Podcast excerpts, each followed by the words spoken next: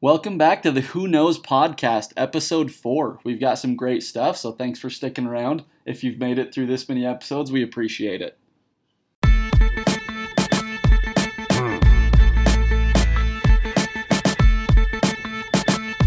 Right. Oh. Oh. Right. One, two, one, two.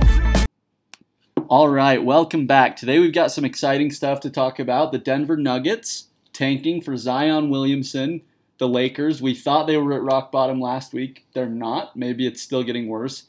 You know we're going to talk about the Jazz. As much as Brad won't admit, this is a Utah Jazz podcast. Oh, please. There's some Russell Westbrook news and then some other random N B A and N F L news going on. But let's go ahead and jump in with the Denver Nuggets. Brad, you said you were a little worried about the Nuggets. A little worried, a little worried. Don't go anymore. I'm not. I wouldn't say I'm really worried, but just a little worried. Are you selling your Nuggets stock? No, never. I'm not buying it. If you're selling, no, it. I'm not, I would never sell it. But um, I, I have to say we've been slumping the last week. Uh, we lost three straight. Two at, two, two at home, home. Yeah. Two at home, and we do not lose at home, as you know. One of the best, except for the recently. Best home record. Uh, it was the best, I think, before those two losses. Now we're probably second or third, but they're still twenty-seven and six at home. Uh, I mean, still, still one of the best records in the league. Uh, the, just this last week, I'm starting to get a little hint. I'm just worried about playoff basketball. We all know playoff basketball is different than regular season basketball, and I'm worried that uh, this team isn't going to be have the experience. Uh, I, I could, I could see them losing in the first round. As much as I hate to say it. So this is something we mentioned a little bit before, and I think this is true with the Nuggets team is. The problem with small guards in the playoffs. So the Nuggets have been playing Monty Morris and Isaiah Thomas. Jamal Murray's not necessarily like a huge guard. Like he's not small, but he's not a Dwayne Wade, you know, this six foot six combo guard who, you know, gets six a block six, a game. Dwayne Wade. How tall is Dwayne Wade? Oh, he's six four tall. Is that okay, he has a long wingspan. Yeah, I guess. And he plays like it. He just passed Michael Jordan in all-time blocks. Strong. He, he doesn't play like a Jamal Murray or an Isaiah yeah. Thomas. He, he plays athletically above the rim. So is that what you're concerned about at all, or is it the lack of experience? Uh, that's part of it. It's more the lack of experience. Like, you can just tell, like, in our starting five, there's only one guy that has played a playoff game before. Mm. And we have four guys who have never played in playoffs. So, and then outside of that, the rest of our rotation, uh, I mean, Mason Plumlee. So, I'm pretty much Paul Millsap, Mason Plumlee, and Isaiah Thomas, which hopefully Isaiah Thomas is not part of the rotation in the playoffs. I really? He has to be out of the rotation. Huh. He had a couple okay games, but he is just killing our offense. He's killing Monte Morris. He's a, he's a little bit of a black hole. He gets the ball, and he's going to try and get a shot for himself yeah. or pass it to someone else late in the shot clock yeah. where they have to force a shot. But, um, I mean, that's definitely part of it is that we don't have, like, we're not going to play the Warriors probably in the playoffs at all. But if we did, like, we have nobody who can – even remotely come close to guarding K D. We have nobody who can guard Paul. Like, those long wing players, yeah. we just have nobody that can guard. We can handle, like, point guards like Russ, James Harden, okay, but we can't hang with wing players. Yeah, you, you mean you're one of the other twenty-nine teams that can't guard yeah, Kevin all, Durant? Okay, all of cool. us can't guard yeah, K D. Yeah, yeah. Uh, let's talk about that a little bit. Further on, we're going to go more into playoff seeding. But who do you think the Nuggets can beat in the first round of the playoffs? Um, that's the thing is I said that I can I can see them losing the first round, but I wouldn't pick it at all. Okay, like uh, it's likely that they'll probably match up against the Clippers, the Spurs, and then I mean maybe the Jazz or the Blazers or something like that. But probably the, the Clippers or Spurs, and I would pick them in either of those series. Really? But I feel like honestly, the if they played the Jazz, Blazers, Rockets. Um, that, that I mean, I would pick the Rockets to beat the Nuggets, but against the Blazers or Jazz, that game would pretty much be a toss-up in my mind, and the Thunder. That's that's how I feel about all those teams. Anyone that's not the Rockets or the Warriors, I think it's fifty-fifty. I think I could see Oklahoma City sweeping the Nuggets or the Jazz, honestly. I know the Jazz are great, and we beat them last year, but at the end of the day, I think Oklahoma City kind of has a chip on their shoulder. They lost Camar- Carmelo Anthony. Jeremy Grant's been awesome replacing him. They have a top defense. If Russ shoots fifteen a game instead of twenty-five, they can beat just about any team. They hustle. They play good defense. Steven Adams gets good rebounds. They're dangerous. So I, I think the Jazz could beat them. I think the Nuggets could beat them. But that's probably a team that I think a lot of teams are worried about. That's enough about the Thunder. This isn't a Thunder podcast. Let's move on. So the Nuggets, uh, you talked about the Lakers. Have they hit a new low? They definitely hit a new low against the Nuggets. Oh, my gosh. The, so the Nuggets put up forty-three points in the first quarter. I think they're up by like seventeen, eighteen points, and the, oh, the Lakers looked so bad. They looked so bad. It looks like they weren't even trying. LeBron was only trying to score. I think he needed like thirteen points to uh, beat M J or pass M J in the all-time scoring leaders. And uh, they were absolutely terrible. But they threw out a lineup of Alex Caruso, uh, Jonathan Williams. You know who Jonathan Williams is? Me neither. I, I do not know anything Jonathan about Jonathan Me Williams. neither. That's my point. Mo Wagner. Hey, you leave the Michigan man alone. uh, Josh Hart and, I don't know, I think maybe Make 'em Dance Lance or K C P. Play oh, the guitar it, Lance. It was just the worst lineup I've ever seen play in an N B A game. And anyways, they ended up coming back in that game, embarrassingly enough for the Nuggets. But in the fourth quarter, they even took out LeBron with like five minutes left for a minute. Like they're they're they're in full-on tank mode, and they they suck. That's, they suck. Did you see the play where Chris Paul's the best at this, where they inbound the ball and you let it roll so the time doesn't start? The yeah. ball rolled all the way out of bounds before LeBron could pick it up. I mean, you're a superstar. Like, yeah, I know that happens, but that's so embarrassing. When you're making a run for the playoffs and that type of thing happens, that shows they're not super serious about it, right? Yeah, well, I don't know. I, I actually saw it live. So the, the Lakers just lost to the Clippers a couple games before, and he he did that roll the ball thing, and he mm-hmm. let it roll for like twenty minutes, it seemed like. And none, the Clippers never like even flinched at him or anything, so he just let it roll all the way to the three-point line and just jacked a three immediately. So Paul Millsap, after the game, said that he saw that, and he was like, I'm just going to flinch at him whenever he does that in the game. And he did. He did a low flinch, and LeBron panicked and, and pushed the ball out of bounds himself. It was good stuff. Yeah, the Lakers... Their playoff percent chance of making it is less than one percent. I thought if they beat the Clippers, that might give them some momentum. They might have a shot. They have just looked bad. It doesn't look like LeBron's that interested. They're kind of just writing this season off, hoping to get a superstar this year. And honestly, if they get Anthony Davis, if they get Kawhi Leonard, K D, any of those guys, who's going to remember this next year, right? If they win fifty-five games, they're a finals contender, right, to win it all. Not many people are going to talk about this other than the M J-LeBron debate, but I think there's more important stuff than just talking about, oh, what about when he was on the Lakers in his fifteenth season? I'm on the M J side of that debate, and I don't think him missing the playoffs is that big of a deal in the grand scheme of things. Yeah, it's tough. I just don't think it means that much. I agree. It's embarrassing. Like, this is probably the most embarrassing season of his entire career, would you say? Definitely. Uh, I mean... But in the grand scheme of things, yeah, nobody's going to complain about him missing the playoffs this one time. Let's uh, let's talk about tanking a little bit, because the Lakers are kind of tanking, right? Like, if you know you're not going to make the playoffs. Oh, like, after last night, they are definitely tanking. Yeah, you should just lose as many games as possible, right? And especially with a player like Zion, who people think is going to be a LeBron James-type impact of a player, you've got to try and lose as many games as you can, right? Like, people think he's going to come in and all of a sudden be a top twenty-five player in the league, have the impact that Luka Doncic has had, who helped the Mavericks win, you know, ten or fifteen more games this season all of a sudden. Except for they don't really have a shot at Zion. Like, they're... they're You're telling me Adam Silver can't pull out the Lakers envelope? That's true. They're, they're definitely going to get it. Either I guess the Cavs get it like every other year. Yeah. Maybe, what, the Cavs will maybe get it that's again. Just because LeBron was there. Who would you like to win the lottery if you could choose? Um, you know, the teams have a chance. I you can't pick the Jazz. Someone asked me this, and I thought this was the best answer that I had heard someone else say, so I'm going to claim it as my own. I want Memphis to win the lottery. Oh, I would love that, actually. I don't they deserve want, it. I don't want Cleveland. It's like, hey, you can't have four first-round picks in seven years. Like, that's not right. I that's agree. Not fair. Um, the Hawks, I just have no interest in the Atlanta Hawks. Couldn't care less. Like, Trae Young's been actually really good over the last three weeks. I just don't think they're fun or exciting or anything like that. Uh, who else is on the list that could potentially win? Um, the Knicks. The Knicks. The Suns. See, the Knicks, it could be really interesting if you're K D and you say, hey, I'm going to go to New York, but then all of a sudden you meet up with Kyrie and with Zion. It's, I don't know, who's, is it Kyrie's team? Is it K D's team? Oh, it's K D's team for you sure. Think over yeah. Kyrie? Oh, yeah. Whose team is the Warriors right now? Uh, it's Steph's, just because he's been there. He's it's okay. he's been there in the, the so long. It's Steph's team. That's true. And I, I just wonder, it might be kind of hard. Like, you go in thinking you're the number one guy, and would there be more buzz and hype around Zion or more around K D? What do you think?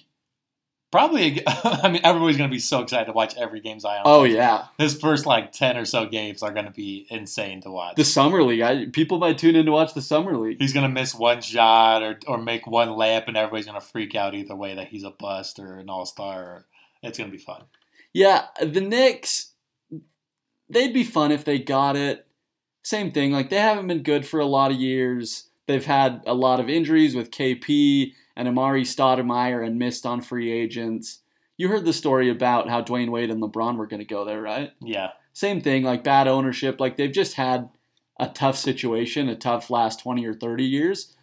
You know, maybe they deserve it, right? Like, I, will, I will never root for a big market team to win the lottery. They get to win the lottery every every yeah, offseason yeah. if they want to.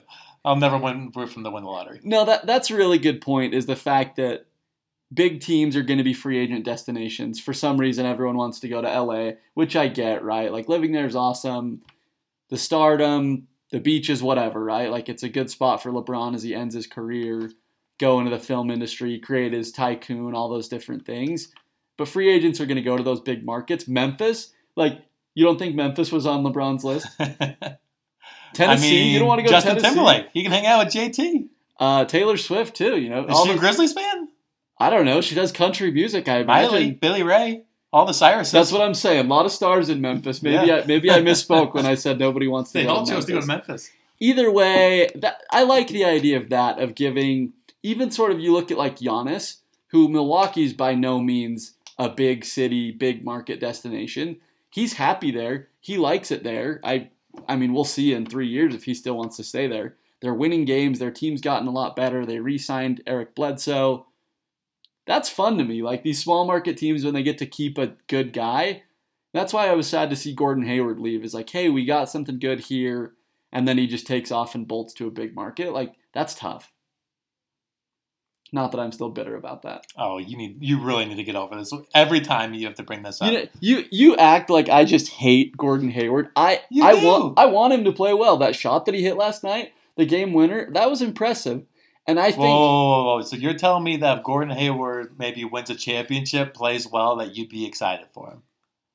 Would I be excited? I, I, wa- I don't want to see him average nine, ten, eleven points. I want him to see I want to see him get back up to where he was.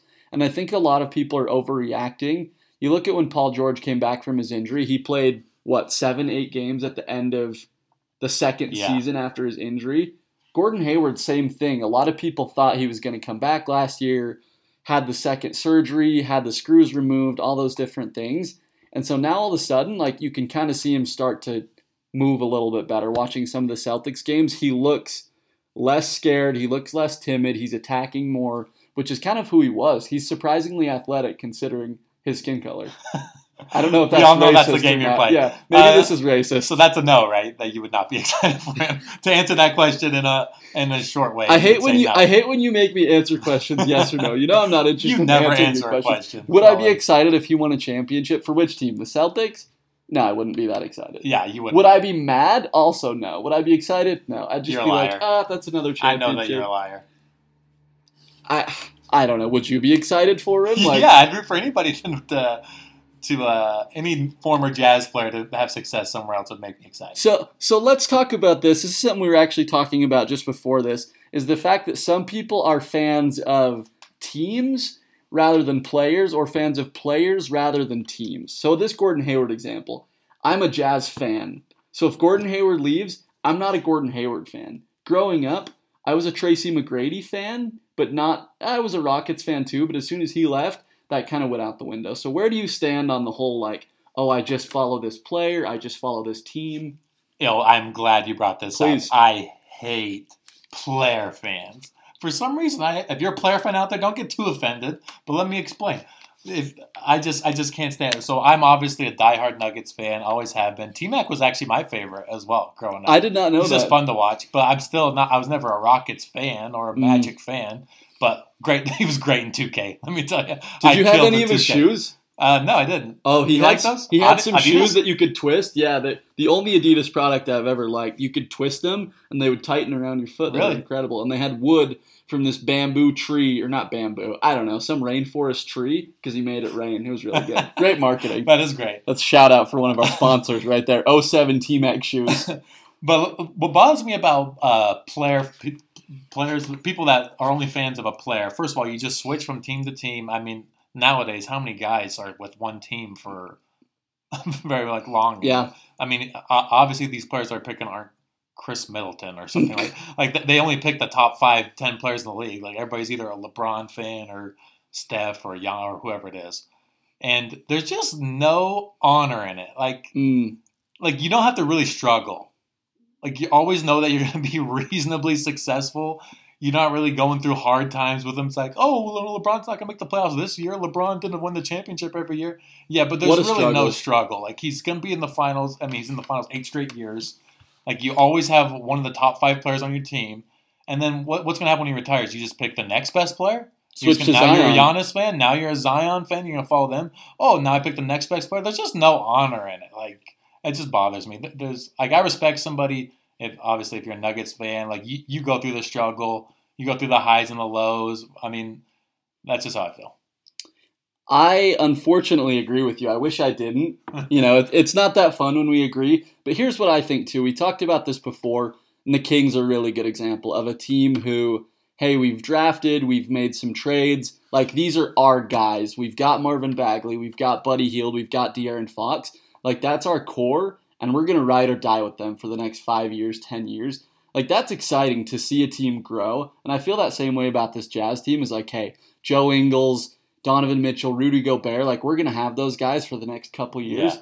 Whether we win a championship, like, yeah, we're going to need another piece to do that. But it's exciting because we're getting better, and it's like I'm kind of connected with those guys on some sense where, oh, look, LeBron's on the Heat now with Dwayne Wade and Chris Bosh. Like, cool, man, awesome, good for you to root for them. Like, yeah. I bet that feels good they won a championship. Like, I'm not a baseball fan. I root for the Yankees rather than the Red Sox, but like, one of those teams win a championship every three or four years, and it's like it's not because they drafted and had this guy. It's like, oh, we signed Giancarlo Stanton, we signed Roger Clemens, like all these guys, right? You just kind of sign them out, and you don't you don't see them develop. Like I'm sure you felt that with Jokic from where he was three years ago to where he is now. Oh, yeah. It's like, wow, it's cool to see. You kind of grow with them, you know. It becomes a part of you a little yeah. bit. So, and especially when we've talked about this before, when you're a Jazz fan or a Nuggets fan, you just accept in life that you may never see a championship. Have you accepted it's, that? It's something. No, I just said it's something that you have to accept. That's why I said that to my wife Melissa. I was like, okay, you know what you're getting into because she's starting to get into the Nuggets.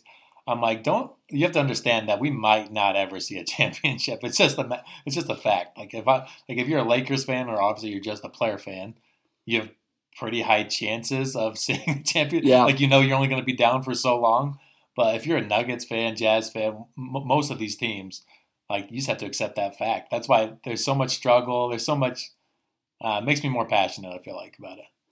Not that I'm a Cubs fan. I already said I'm not a baseball fan. But same thing, like, hey, they didn't win for eighty-five or one hundred years. To finally have broken through and get that win, if you've been – a lifelong fan, like, hey, my dad was a fan, I'm a fan, my uncles, we go to the games, whatever, right? Like, that's rewarding. That's the payoff in sports, not like, yeah, I'm a LeBron fan, so I was a Cavs fan, a Heat fan, I won a couple titles. It's like, that, in my mind, isn't as satisfying as rooting for a team, regardless of the ups and the downs. So, glad we agree on that, unfortunately, but I think we're both right. We so. agree on something, I guess. That's fine. Let's, uh, let's pause. We're going to do a read quick here from some of our reviews. Uh, I'd like to start with first a shout-out for Zach W, ninety-three. Zach, Zach W. Our first reviewer. That that was really something special to you, but we'll just go ahead and read some of these. We'll keep You got a Who Knows uh, t-shirt coming your way, Zach. And, you know, if you have any questions, concerns about the content, anyone, you're welcome to D M us on Instagram, Who Knows Sports. We uh, don't really check our D Ms because there haven't been any, but we'll be sure to check them because I'm sure they'll pile it's in. It's about to flood. Let's uh, start. Zach W, ninety-three. Zachary, pardon me. I, I want to make sure I get that right. Correct me if I'm wrong, Zach. Yeah, Zachary? Yeah. Okay. Uh, he had a really insightful review. I'll read it really quick. Really entertaining. But- Thank you, Zach. I can't think of a better way to sum us up than that. That's Nailed really it. good. Nailed it. Um, this next one is anonymous. I'll, I'll let you tell me what you think about it. It's from C H R Olson, which those are my name. Crolson, huh? But let's go ahead and read it. Um, Brad seems funny. True. But Chris is more naturally funny. Not untrue. Not our best review, Crolson. Yeah. Whoever that is out you, there. You want to go ahead and respond to that one? Same initials as uh, as uh, our good friend here sitting next to me. I will not confirm or deny if that was my review. And the third one is from Jedi Lord of the Rings. Um, I did Seems not like he's on the wrong podcast. Yeah, I did. I did not know how he stumbled into this podcast, but he says, "Boy, that's a clever name that complements and captures the clever, banter-filled essence of the hot topics Brad and Chris discuss." I think there should have been a comment in there. He somewhere. also nailed it. Once again, another great review. Jedi Lord of the Rings, uh, hit us up on Twitter. You got a shirt coming your yeah, way as well. If you're listening, say hello. You Swing have to, by anytime. You have to pay for the shirts, by the way. Yeah, shipping not, not included. Yeah. So uh, you too, Zach. So I want to transition a little bit. I don't know how much um, Utah Jazz basketball you've seen other than the Nuggets game in too the much. last week. Too way much. Too, way too much. Did you see any of the Pelicans, any of the Bucks, any of those games? Uh, no. Okay, that's fine. I could talk about it more than more than we need.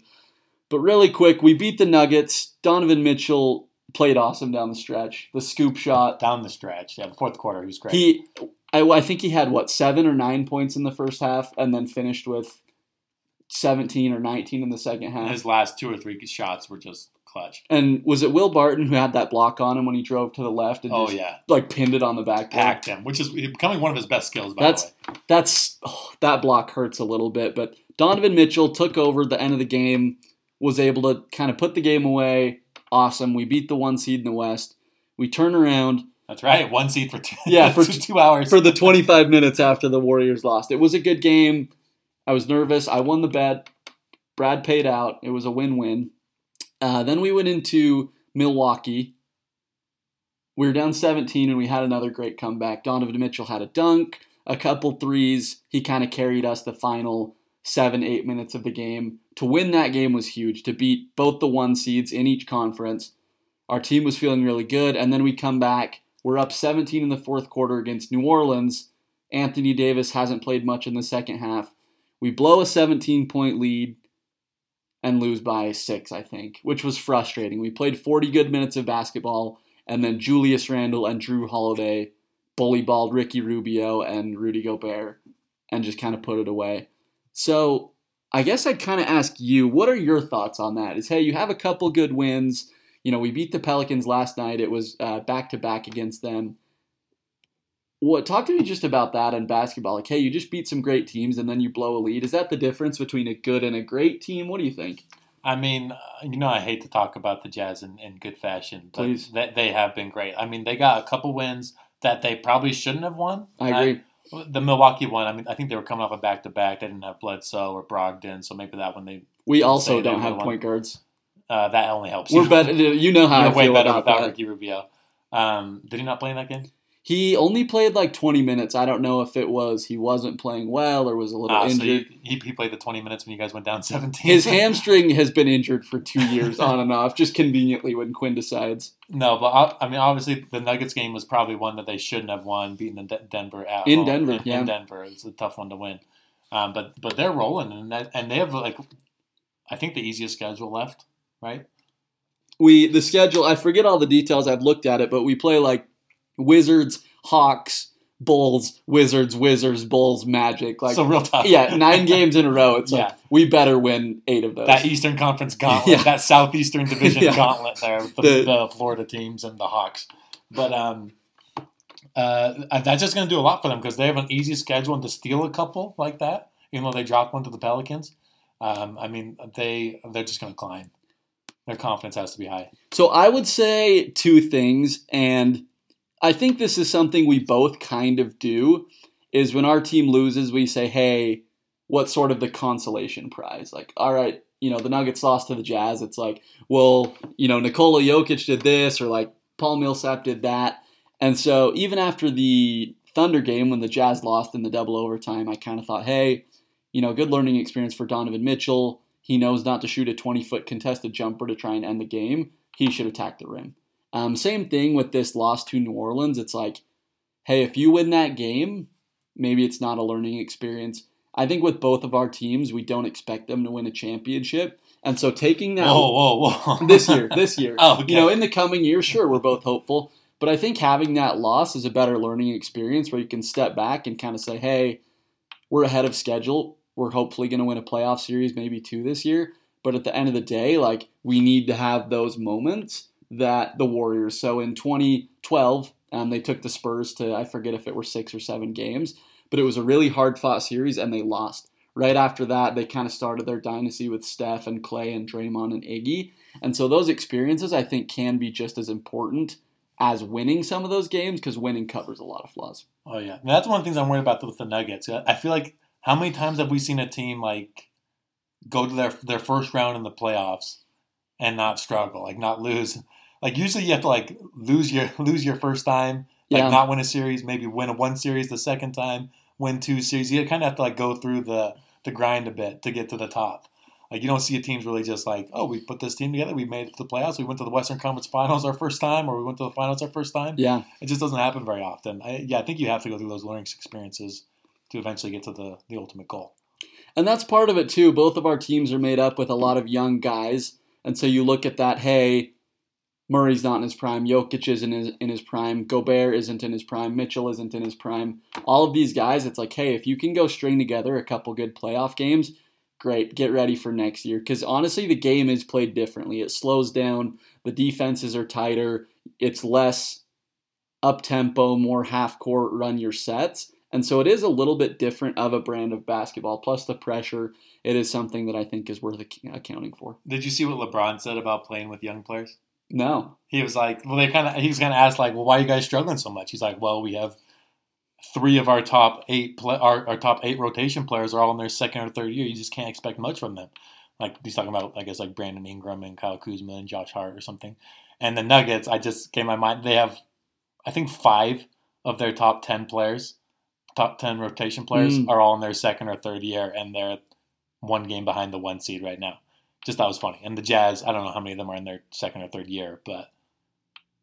No, right. Like, we have a couple. And this is something we, we wanted to talk about, too, was you look at this Lakers team who their whole goal is to been create cap space for a Paul George, for a LeBron, for an Anthony Davis. They've been kind of eyeing that for a long time. And it's like, hey, you let D'Angelo Russell walk. You let Julius Randle walk. You let Brook Lopez walk. You let um, Zubac go. So all these different things, whether it was in trade or free agency, D'Angelo Russell was an all-star. Julius Randle averages twenty and nine. Zubac is a young, talented twenty-year-old seven-foot center. Good. Yeah, I like he's Zubac. Really like, yeah, he sounds like a Pokemon. Zubac, like the Pokemon. But all those guys, like even Brook Lopez, you look, the Lakers struggle shooting the three because no one on that team can shoot the three that's not named Josh Hart. And paint defense, right? Like, they have Tyson Chandler in zombie form at thirty-six or whatever years old. And so having a guy like Brook Lopez that can play good defense in the paint, but can also step out and stretch the defense on three from the three. Those are guys that if you're Magic Johnson, you kind of have to take some of the blame yourself and say, hey, we made some mistakes. Now, it's easy to play G M from the armchair and say, look at what D'Angelo Russell's become. Because he, you know, two years ago, it was kind of like he's a head case. He shoots too much. He still shoots too much, but he scores twenty-three, twenty-four points a game, and he was an all-star. So it's got to be tough to look back in hindsight a little bit. Well, let's uh, let's just talk about playoff seeding, um, sort of like tanking, as we just touched on. Let's start in the Eastern Conference. Somehow the Pacers are still a three seed without Victor Oladipo. Oh, they play well still. And everyone was like, yeah, Tyreek Evans will step up, and he hasn't been good. He's been terrible. I don't know who scores the basketball for him. I don't know either. Bogdanovich. Corey Joseph. Whatever Bogdanovich is on the Pacers. That... It's amazing to me. They are significantly less talented than the seventy-sixers, than the Celtics, than the Pistons, and yet they're ahead of those three teams. The Pistons. The Pistons have two All-Stars. I mean, Andre Drummond I mean, wasn't an All-Star this year. Yeah, but the rest of that team is absolute trash. Reggie Jackson? Yeah, exactly. Reggie Jackson. I can't name any others. Don't uh, ask Luke Kennard. Uh, I like Thon Maker. I, I like now. Luke Kennard. The thirty-eight-year-old Thon Maker? Sure Maker. I forget where he's at. Maybe they just traded for him. But um, I mean, with Oladipo, the Pacers are very good, but without him, I think we all expected them to drop off, but mm. no, they keep winning. Um, I hate to bring everything back to the Jazz, but I'd like to run this comparison by you. How do you think Donovan Mitchell compares to Victor Oladipo? Just play style, ability? I think it's actually the best comparison for him. Like, people, I sometimes I see a lot of, like, Damian Lillard comparisons. I don't see it. I wish he could shoot like Damian yeah. Lillard. But, I mean, Oladipo is amazing. I yeah. mean, he's he's really great. Yeah. Like, I think if Donovan Mitchell could become like Oladipo, um, I'm not sure he can be as good as he is defensively, mm-hmm. but he can probably be better than he is offensively uh, at his peak. And Victor Oladipo is twenty-six, twenty-seven, and Donovan Mitchell is almost as good as he is. And that's one thing I get excited about is, hey, the fact that he is where he is at this age. Like, everyone says, oh, he spent more time in college. He didn't come out of the league. Great, you know. Some of the older, greater players, I hate to go back to these comparisons because neither of us knew anything about basketball in the eighties or nineties. Ah, Jerry West. Uh. Well, I, I was going to say, okay, like you look at David Robinson, Tim Duncan, Larry Bird, Michael Jordan. A lot of these guys did three or four years in college, and it's fine. And so that's what I think with Mitchell. That was kind of a knock coming out is like he's a little bit older, you know, these types of things. But the fact that he is where he is right now and is being compared to Victor Oladipo, that excites me. I think it's the best comparison. But sorry, sorry to derail and just go back to the Jazz. Let's talk about the seeding here. So Bucks, probably going to hold the one seed. Yeah. Raptors, two. Yeah. I would be surprised if the Pacers held the three seed. What's the difference? So they're a game, game up on the Sixers and two and a half up on the Celtics. Right Which, now? The hottest team in the league all of a sudden. Uh, yeah, I think the Sixers will be the three seed. Is that what you think? Yeah, that's probably fair. I think the Sixers have too much talent. They, I don't think they have the same problem that the Celtics have because their players are a little bit more positionalized. You know, Ben Simmons is the point guard. Joel Embiid has been out for the last five games. I think when they get him back, they'll pass the Pacers. I actually think the Celtics are going to pass the Pacers too. They're, what, two and a half games back? They are getting it going. I think as they get closer to the playoffs, they're going to trim the rotation down. And I think you're going to see guys like Tice playing less. I think Brad Stevens is going to have to make a decision on whether Jaylen Brown goes down to eighteen minutes a night or Gordon Hayward goes down to eighteen minutes a night. But I think at some point you need to start tightening the rotation, and sooner rather than later, especially as the playoffs get closer. Oh, they just hate each other. I wouldn't be surprised if they stay the five seed. They just Isn't that they're wild? In a bad spot. They hate each other. It's, nobody's having a good time. They they uh, they might be the un, most unhappy team in the league, including the New Orleans Pelicans. That that's one thing that's crazy to me, and it's easy once again to point and like look and be like, "Hey, you're making millions of dollars. You're playing a game. Like, how hard would it be to be unhappy?" Am I wrong? No, that's what amazes me. And, and do you hear Adam Silver said at the Sloan Conference? So I've listened to it a little bit with like social media and like these guys are lonely and like. I call him and talk to him on the phone and this or that, but I didn't hear all of it. Yeah, he just said that there's like a lot of really unhappy players in the league that will call him, text him, or whatever. Say, I I, I heard one story where uh, he he said that that one unnamed star player. Who do you think him, it was? Uh, who's the most un- Andre Drummond? Russell Westbrook. Russell Westbrook. Russell Westbrook said that after a game ends, he'll go and like they go like play back to back. He'll get on the flight and go to the game, and he will not talk to a single person in that time, including his teammates, coaches, whatever.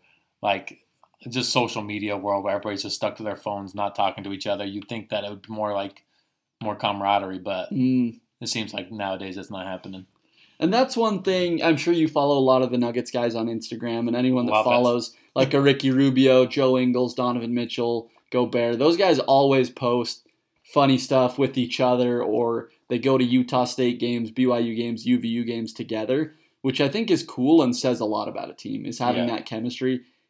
And it, you can almost look around the league. It's like, if I ask you, like, hey, is Giannis happy? Like, I think the answer is yes. Like, that dude's a happy dude. But I'm like, yeah, is Kyrie happy? No. Is Marcus Morris happy? No. no. And I think it's not that hard to look around and see that. And you can point at Boston and say, hey, there's too many guys. Like, of course, Kyrie's not happy. He wants his twenty-four shots a game, and they're not winning.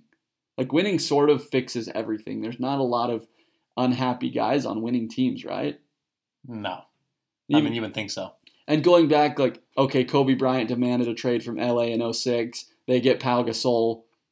He's happy all of a sudden. They win a couple championships, right? Like, at the end of the day, I think a lot of it has to do with those types of things. Yeah.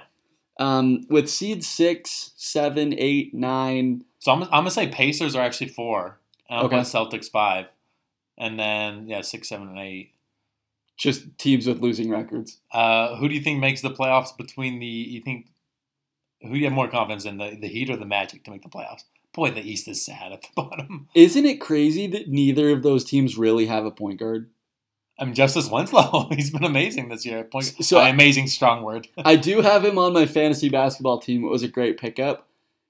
He's still, you know, not your traditional point guard. He's a bigger-bodied sort of point forward, like a Joe Ingles who gets five, six assists a game. And he's been great.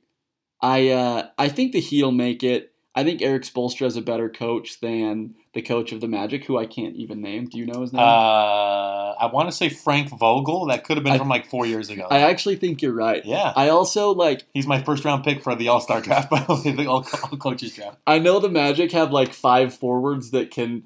that have a forty-eight inch vertical that can't shoot, between like Jonathan Isaac, Mo Bamba, Aaron Gordon, like... Why do they have all these forwards that yeah, are six nine? And like, sh- shooting and great point guards don't matter in twenty eighteen. yeah, yeah. They're zigging when everyone's yeah, zagging. Hey. Once again, we come back to that. So, Eastern Conference, I think we expect – who do you have in the Eastern Conference Finals?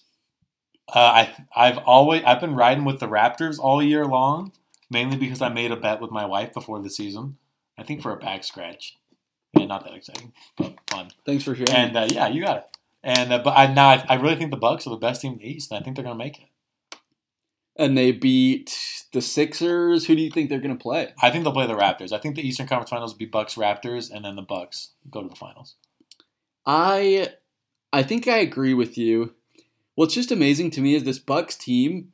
The roster is virtually the same as last year, and they have a decent coach, and they're really good. My one concern going forward is I still think they need a better second man than Middleton or Bledsoe. That's what's weird about it, is it's like teams that make it to the finals don't have their second best player being, yeah, Khris Middleton. Yeah, definitely. Like, Khris Middleton's great, but you don't think of him as the second best player on a championship team. And I, I think what makes up for that is there's not a lot of fall-off from two, three, four, five. Like, from one to two, from Giannis to Middleton, like, yeah, that's a huge drop-off, but then it's like, who's their second best guy? One night it's Bledsoe. One night it's Middleton. Brook Lopez can score twenty points. Ma- um, Malcolm Brogdon's going to be the fifty forty ninety club. Like, any of those guys can have eighteen or twenty points on a given night. So they're deep. Yeah, and they're just a perfect fit. Like, they have their one megastar in Giannis. And everybody else, I just love their, their roster because it's just set up perfectly to make Giannis mm. successful. Like, you just surround him with a million shooters and really long defenders, so your defense should be amazing, and then Giannis gets to dominate inside and kick out to four shooters whenever he wants. It's just uh, the their roster construction is just perfect. Have you seen or heard anything about him like pushing off on some of his drives? Oh, he, he lowers the shoulder. So the Donovan Mitchell special. If you watch the Nuggets game, though, believe believe it or not, I don't watch a lot of Bucks games. I'll tune in if it's a close game or whatever. You know, I'm not trying to see Milwaukee games. But watching the Jazz game, it seemed that's kind of the way to beat Gobert, is to be physical. Yeah, he's athletic and can jump and has this wingspan, but Julius Randle bullied him in the fourth quarter, and that's what led to the New Orleans comeback. And so I think Giannis kind of has that same thing. He's strong. Yes, he's super athletic, but he creates a lot of separation legally, illegally. You know, you can be the judge of that, but I think that's one thing he's really good at that isn't called, and that's sort of his superstar call, right? Like, you look at LeBron, anytime he goes to the hoop, he gets kind of the and one call for him, and Giannis just doesn't get the offensive foul called on him. No, he's allowed. It's the superstar treatment. Yeah. It's, it, it is what it is. Let's transition here to the Western Conference. Um, one seed Warriors. Yeah. You think the Nuggets can pass them? Uh, I mean, they're one game behind them right now, but Nuggets have a really tough, one of the top five toughest schedules in the league, including two games in Golden State. Mm. Uh, I, I think we'll lose both of those, I mean. and uh, so I don't see it happening. I think the Warriors will get the one seed. Here, here's my thoughts. If the Warriors, I don't think they care. I think it means more to the Nuggets. So if the Warriors, let's say in the next ten games, they kind of start resting and take their foot off the gas, they're fine to coast. I don't think it matters to them if they're the two or the one. They're going to have home court regardless. I mean, I still think they beat whoever, yeah, with or without home court. But that wouldn't shock me if the Nuggets pass them because the Warriors drop four of their next ten. The Nuggets win six or seven. All of a sudden they pass them, right? So two, I think the Nuggets are two. They're up four games on the Rockets. I don't see the Rockets making that huge of a run. Yeah, I think they'll be two as well. With the Rockets, I almost look at them the same way as the Warriors. Like, they're built to beat the Warriors, right? Like, Daryl Morey's been really open of like, hey, I built this team to try and stop them. I don't think they care what seed they are. I think they just want a shot against the Warriors. And I think they're the team with the best chance to beat them, which is not a good chance, just for the record. Do you have them as the three seed? I, let me look here. So we've got... They're all tied. Yeah, I was going to say, Thunder... Trailblazers are all tied, and the Jazz are two games back. I'm going to be really interested to watch the Jazz. They have an easy schedule, and I think it says a lot about the team if you win those easy games that you should. And if they win those games, the Jazz are going to be the three seed, right? They have the easiest schedule. They should get there, which would probably give them a matchup against the Thunder or the Blazers, because the Thunder have the toughest schedule and they've been struggling. They've won four of their last ten, which isn't great. And so I'm going to say the Jazz are the three seed. Wow. Bold prediction. Wow. Hot take. I think the Rockets will get the three seed. Really? But I, it's it's really a crapshoot. Three through six is a, I mean, yeah, you could lump the Nuggets in there, but we're four game ahead of the three seed. But I mean, three through six is a real crapshoot. Because the Jazz are two games back, but their their schedule is so cupcake from here on out. So, I mean, I could see any of all four of those teams swapping, but if I was to rank, I would say Rockets three, Jazz four, mm. Thunder five, Blazers six is what it finishes with. And here's the thing. If I'm the Jazz, I don't want to play the Rockets. If they're the three, I don't want to be the six. If they're the four, I don't want to be yeah, the five. Yeah, that's the team I want to avoid as well. We, we can beat the Blazers. We can beat the Thunder. I know I said earlier, like, I wouldn't be shocked if the Thunder swept anyone in the first round because they are that good and that dangerous. But Russell Westbrook can also shoot them out of any game on any given night. I think the Jazz could beat the Thunder, the Blazers, the Spurs, the Clippers, the Nuggets.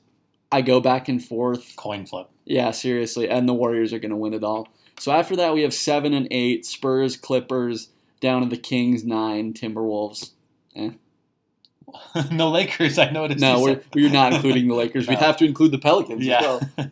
And uh, the Suns. Yeah, I mean, the three seed, I mean, the Nuggets will probably get the Spurs in the first round. I, I mean, I would assume the Spurs probably get the seven seed. But that three seed is going to be a nice place to get to, because if you can avoid playing the Warriors in the second round and get a, ch- a shot at the Nuggets instead, then, I mean, all those teams would want that, I'm sure. Yeah, I, I agree, right? Having to not play the Warriors until the Western Conference Finals, having to wait that off. It's exciting to win a second-round series. I wonder what it's like. Yeah. yeah. You, do, do you wonder what it's like? That'd be so fun.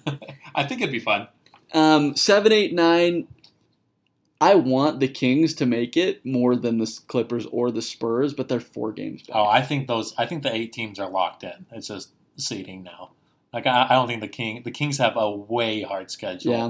Yeah, uh, they're just not going to make it. I think the Clippers, surprisingly enough, are, are locked in. Did you see at the start of the season, Vlade Divac, the Kings G M, tweeted the picture yes. out, and it happened to have their draft order as well as like the number of games he yeah. anticipated them winning. I think it was like twenty-seven or twenty-eight. They've won thirty-two. They're probably going to get to around forty, which is awesome, and they're way ahead of schedule.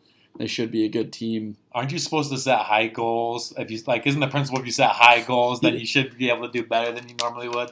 They went with the opposite schedule. Let's set a low goal and far surpass it. And all those guys, I mean, they've overperformed. You could argue that De'Aaron Fox has the potential to be the best player out of that draft class. For sure. He, as of today, he's probably the second best player out of that draft class. I mean, he's class. definitely definitely top three. Like, it's just I'd him, put him ahead Tatum of Tatum. Mitchell. Like right now, what what has Tatum done? You could put him ahead of Donovan as well. You could. I wouldn't.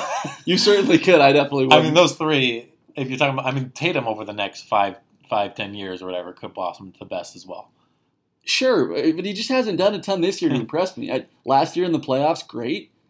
But we same thing with I don't know. Sure, whatever. I mean, he doesn't have the same opportunity that Donovan does. No, that's what I was gonna say is the fact that like I mean Donovan's taking thirty yeah, shots yeah, a lot of these games. You know, he's wh- never taken thirty shots. Wh- what guy, you know, given twenty-seven shots wouldn't score that much, yeah. right? So I, I hate that argument of like we'll just give Tatum those shots, but Donovan has to do that. And there's a difference between doing that on a winning team compared to like Devin Booker doing it yeah. on like the Suns, right? Like, sure, yeah, shoot twenty-seven shots, score forty points, and lose by eighteen. Yeah, awesome, man. Like that's so exciting. What did he score? He had seventy, he had seventy burger. Uh, seventy-one, I think. Seventy burger and a Maybe loss. Seventy, yeah, and a loss. yeah, like, great. That was really exciting. Glad count. You could do it. Um, anything else? Oh, we we do need to finish with the jersey swap, huh? Oh, yeah. You see Dwayne Wade swap his jersey with uh, Kevin Herter so he's, of the Hawks. He's He is slim pickings. Did you see the video of it? Yeah. So Kevin Herter's walking out. Dwayne Wade tracks him down. The story is Kevin Herter idolized Dwayne Wade, and he wears number three because of his respect towards Dwayne Wade. Do you think Dwayne Wade like knew this guy's name before three months ago? I mean, he was the first round pick, right? I think he was like top twenty pick. You tell me. I don't know anything I'm pretty about sure he was him. Top twenty pick. Uh, I mean, you don't know anything about Dwayne Wade, six six. What is he, like six ten now? Oh, my gosh. But, uh, you know, actually, I actually got a complaint from one of our our listeners this week um, that I wasn't mean enough to you, which... That's about not, which thing? That's not a complaint I get very often because I, I usually try to be as mean as possible. I, I wasn't hard enough on you for saying, for messing up a couple names. Uh, Which You're ones? Like, oh, Byron Russell was oh, uh, on the jump. Oh, you mean Byron Scott? You're like, oh, no, Byron Russell from the Jazz. I'm like, oh, you mean Brian Russell? So this is a uh, shout out to uh, the, our fan that, that complained about me not being mean enough. Trust me.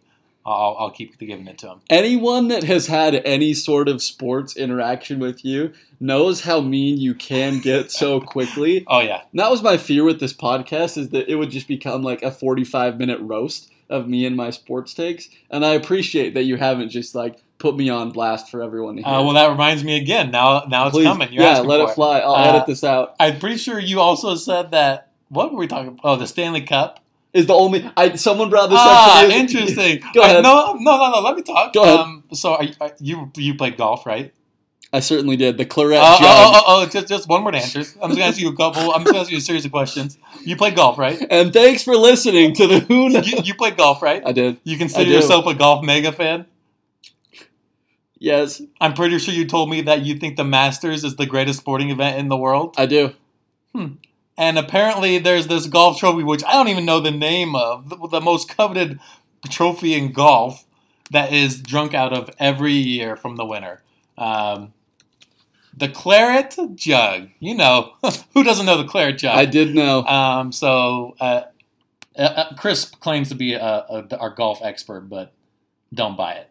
So. I, uh, this was brought up to me by another listener and he wouldn't tell me what it was. He said, you know, there's another one. And I was like, well, you should know. It? And then it dawned on me, if you win the British Open, now called the Open Championship, you win the claret jug. So I'm glad we're being held accountable yeah. by our listeners. I appreciate that. I got that. you. I'll admit that I'm wrong about this one thing and nothing wow. else. Wow. Mark it down. Yeah. You heard it here. That's never happened before. You heard it here once. You'll probably never hear it again. Wow. Who knows when that'll happen again. Hey. Nice. But we appreciate all the listens. Thanks. Please rate, review, subscribe, unsubscribe, resubscribe, rate, or review. Thanks again for listening. You are now in, in the, the nose.